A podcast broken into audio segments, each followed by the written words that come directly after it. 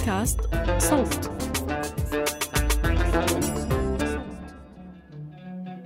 يا أهل الهوى طال النواوي بالدمع سهل، يا أهل الهوى طال النواوي. هاي أغنية يا أهل الهوى من غناء وعزف الفنان طلال مداح، اللي تأثيره على الأغنية السعودية محتاج حلقات لنعطيه حقه. طلال مداح كبر في سعودية مختلفة عن سعودية اليوم، كان عزف الموسيقى مستهجن ومحارب. تعلم العود بالصدفة بعد ما صديقه خبى عوده في بيته، بيت طلال، وهذا اللي خلى عنده فضول للعزف. هالأغنية اللي عم نسمعها واحدة من أولى أغانيه، وتسجلت في بيروت مطلع الستينيات، الأمر اللي كان سائد عند كثير مغنيين وملحنين سعوديين بسبب البيئة العامة غير المتصالحة مع الفن والموسيقى في السعودية بهديك الفترة. طلال مداح وغيره من الفنانين ما كانوا يتخيلوا إنه في غضون حوالي ستين سنة بلدهم رح تتحول من مكان في تضييق على الموسيقى وممنوعة في السينمات إلى مكان تنعقد فيه أكبر المهرجانات الموسيقية والسينمائية.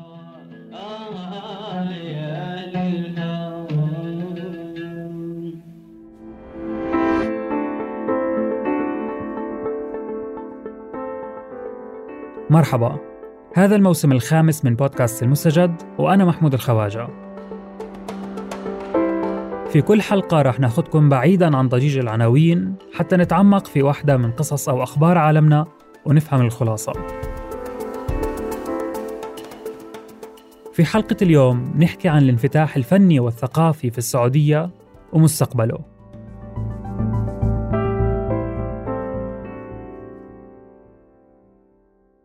لما نسمع إن السعودية دولة نفطية ما بنفكر لأي حد معتمدة على النفط. في سنة ألفين وثلاثة عشر تقريباً تسعين بالمئة من دخل المملكة كان من تصدير النفط، لكن في السنوات الأخيرة بعد ما أسعار النفط بدأت تنزل وصار في إقبال على مصادر الطاقة البديلة، السعودية كمان بدأت تفتش عن مصادر دخل أخرى. إخواني وأخواتي المواطنين والمواطنات، السلام عليكم ورحمة الله وبركاته. عام ألفين وستة عشر أطلق محمد بن سلمان ولي العهد في المملكة رؤية ألفين وثلاثين، واللي فيها اعتراف ضمني بأن الوضع الاقتصادي في السعودية المعتمد على النفط غير مستدام، ومكانتها الثقافية لا ترقى للتطلعات. السعي نحو التنمية الشاملة. هاي الرؤية عبارة عن استراتيجية اقتصادية شاملة للسعودية، وما بدنا نخوض في تفاصيلها، بس من أهم بنودها كان دعم الثقافة والترفيه. بناء على هذا البند تأسست عدة هيئات، مثل هيئة الموسيقى، هيئة إثراء المحتوى، وأهمها هيئة الترفيه اللي رئيسها تركي آل الشيخ، الشخص اللي كان عنده نظرة معينة لكيف لازم الأمور تصير. أبى أقولكم قصة. كان في يوم من الأيام أنا من عائلة متوسطة، أمي وأبوي كانوا في يوم من الأيام يجمعون راتبهم عشان سنة يسفروننا يورونا الدنيا وسنة نجلس في الرياض. هذه قدراتنا وما عندنا شيء في الرياض. مين كان يتخيل إننا نشوف كل هالشيء في الرياض وفي بلدنا الحبيبة؟ تركي آل الشيخ لم يقصر في الترفيه، وكان شخصية جدلية بوجوده على تويتر واحتكاكه مع مستخدميه، وبنفس الوقت ترويجه للفعاليات الثقافية بشكل شخصي وحماسي. من أبرز هاي الفعاليات كان موسم الرياض. أقول لكم ابتدينا، وأهلاً وسهلاً بكم في موسم الرياض. شكراً لكم.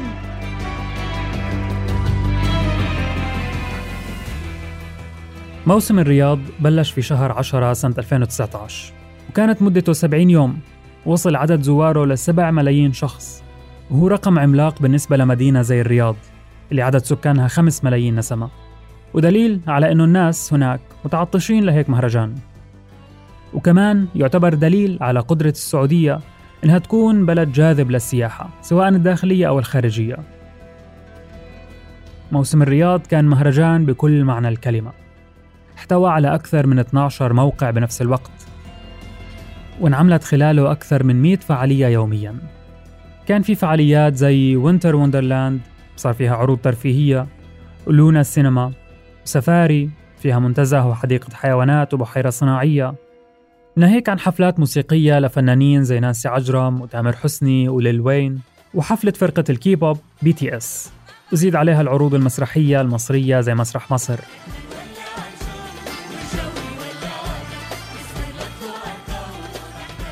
بس كمان في شخصيات رفضت المشاركة مثل نيكي ميناج اللي انسحبت وقالت لمعجبينها إنها بدها تدعم حقوق النساء وحقوق مجتمع الميم وحرية التعبير، الأمور اللي برأيها غير متوفرة في السعودية.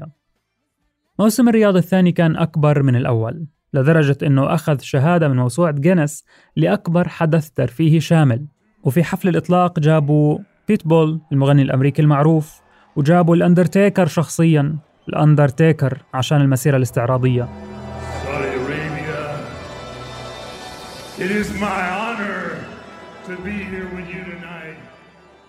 شعار الموسم كان تخيل أكثر، بس صراحة مش عارف أتخيل بعد الأندرتيكر في أكثر. معقول في أكتر، أنا ما عندي أكتر، معقول في أكتر. لو حدا حكى لنا قبل عشر سنوات إنه إمام الحرم المكي راح يكون في إعلان لمهرجان موسيقي في السعودية، غالباً راح نعتبره بيمزح مزحة بايخة. اليوم محاولة تعاون خشمة منكم يواجهني. المقطع اللي سمعناه هو جزء من الإعلان الترويجي اللي شارك فيه الإمام عادل الكلباني لافتتاح الكومبات فيلد ضمن موسم الرياض. نشره على تويتر وعلق: ظنك يمدي أروح لهوليوود؟ يعني بيتساءل بالكم ممكن أروح على هوليوود؟ طبعاً التايم لاين السعودي قام وما قعد بعد هاي التغريدة. هذه حرية شخصية لفضيلتك من بيوت الله، لكن ما كنت أتمنى أني أراك في هذا العمل. الترفيه هوليوود، طموحك وين كان والآن وين؟ هذا الموضوع ما مر بهدوء، وتراكم الاستياء العام بسبب التغييرات الثقافية السريعة من الحفلات المختلطة وصولاً لإلغاء القوانين القديمة المحافظة. بعد الاستياءات من استضافة مغنيين المهرجانات، غير كلمات أغنيته من خمور وحشيش لتمور وحليب.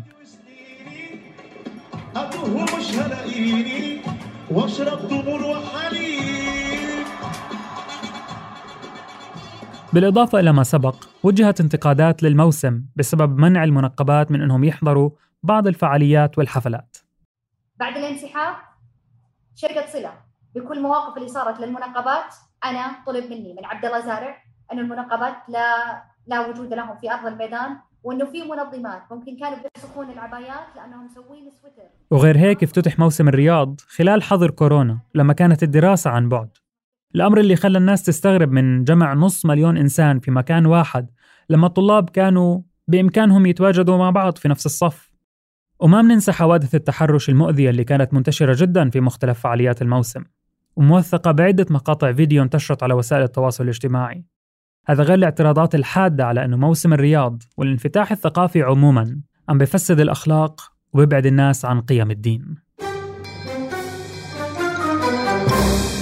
وبوضوح هالشي كله ما كان بيصير لولا وجود، قبل كل شيء، توفيق الله سبحانه وتعالى، لكن لولا وجود شخص في مقام ورؤية سمو سيدي الأمير محمد بن سلمان، هو اللي بينك وبين المضرة من غزة الشوكة لسكرة الموت. ابتدينا وأهلا وسهلا بكم في موسم الرياض، شكرا لكم.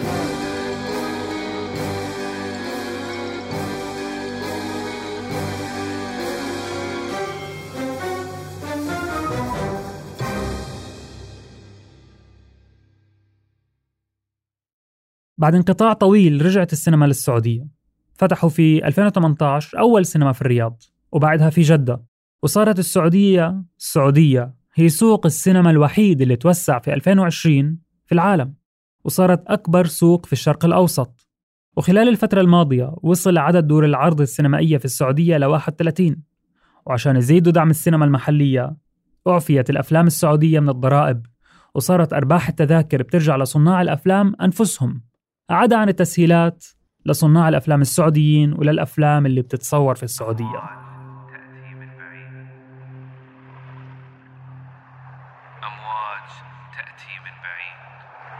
وعشان تدعم السينما المحلية والإقليمية بشكل أكبر، أسست السعودية مهرجان البحر الأحمر السينمائي الدولي، اللي بيقدم نفسه كنسخة عربية من مهرجان ساندانس الكندي وحتى الأوسكار الأمريكي، مع السجادة الحمراء وحضور نجوم السينما العربية زي يسرى ونيلي كريم، وعروض لأفلام عالمية لأول مرة. المهرجان ما صار إشي بحجمه حتى في مصر. مهرجان البحر الأحمر السينمائي الدولي، أمواج التغيير. وفعلاً المهرجان جاب معاه أمواج تغيير، فعرضت أفلام جريئة وبدون رقابة للعلن، زي الفيلم الإسباني المسابقة الرسمية، اللي كان في مشاهد بين قوسين جريئة، ولما انعرض في مهرجان القاهرة كان عرض خاص بالصحفيين والنقاد مش لعامة الناس. ومن ضمن أمواج التغيير هاي صندوق البحر الأحمر، اللي بيسمح لصناع الأفلام تقديم نصوصهم للمنافسة على جائزة قدرها نصف مليون دولار لمساعدتهم في إنتاجها، وفي تركيز عالي على الدعم على المحتوى السعودي، وتقدر ميزانية مهرجان البحر الأحمر ب أربعة عشر مليون دولار.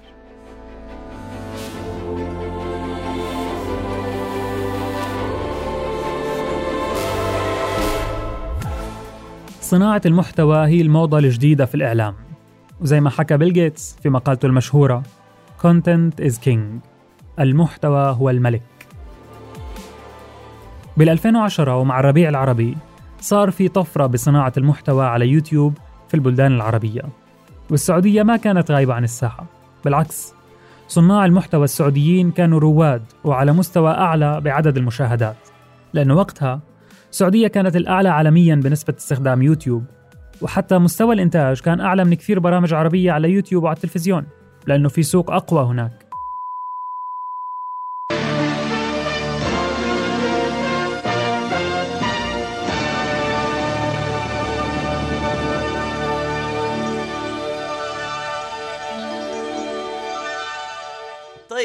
قبل فترة صارت ضجة إعلامية على استخدام هذا برنامج على الطاير من إنتاج شركة يوترن ومن تقديم واحد من مؤسسيها عمر حسين.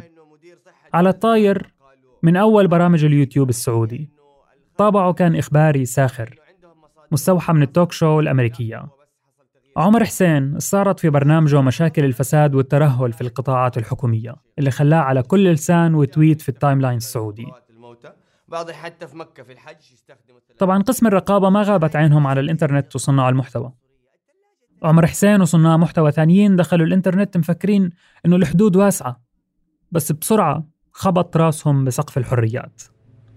في مقولة تقول الإعلام هزيل من غير تفاعل الناس، ممكن تغلقه بضغطة زر.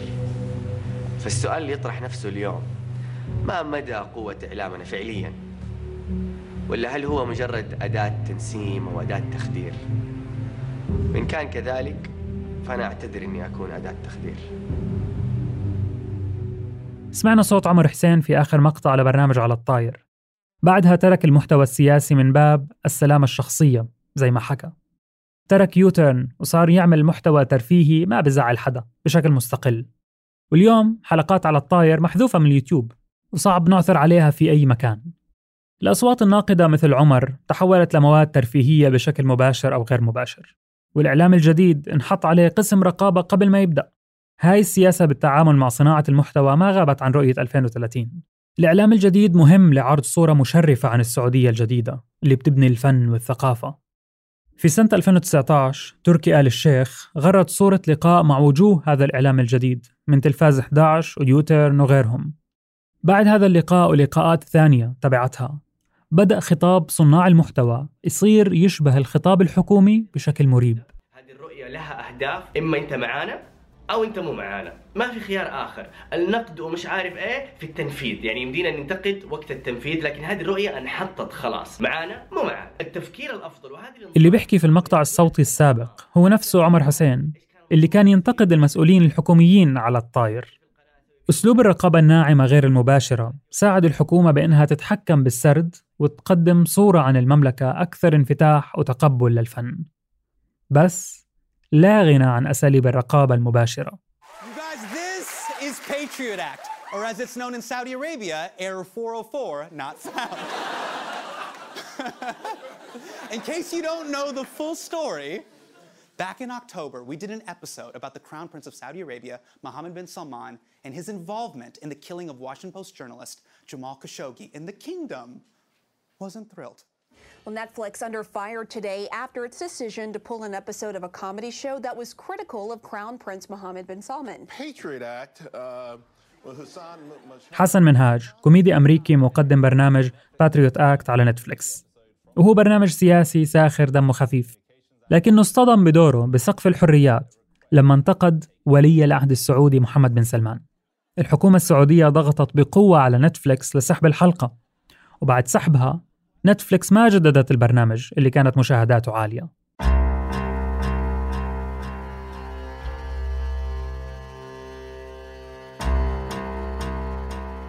إذا كان قرار السعودية بالانفتاح الثقافي جاي من قناعة بضرورة توسيع دائرة الحريات والإبداع، ليش بيميزوا ضد المنقبات في مهرجان الرياض؟ ليش كلمة خمور بتتشفر من الأغاني المصرية بس المشاهد الجريئة في الأفلام الأجنبية تنعرض علناً؟ ليش في رقابة على صناع المحتوى على الإنترنت؟ ليش بيمنعوا برنامج ساخر انتقدهم في دولة ثانية؟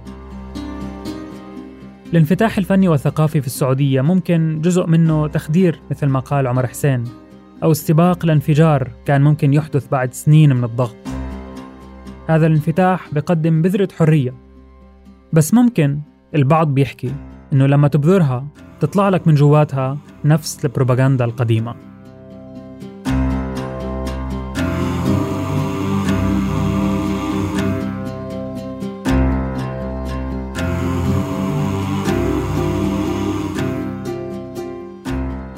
كنت معكم من التقديم محمود الخواجة، ومن الكتابة محمد علي، من البحث ميس نصار، من التحرير عمر فارس، من الهندسة الصوتية محمود أبو ندى.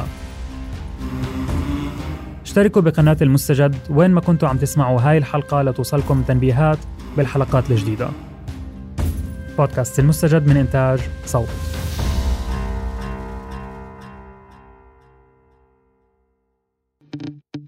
أهلاً، أنا بسنت سمهوت، مقدمة برنامج المستجد جدا، بس حبيت أنوه إني مستنياكم يوم الأربع مع ملخص أسبوعي جديد جدا. هنوفر عليكم التدوير في الكومنتس والهاشتاجات عشان تفهموا الترندات والأخبار، وإحنا هنقولها لكم في خمس دقايق بس على برنامج المستجد جدا. هتلاقونا على كل منصات البودكاست اللي بتسمعوها.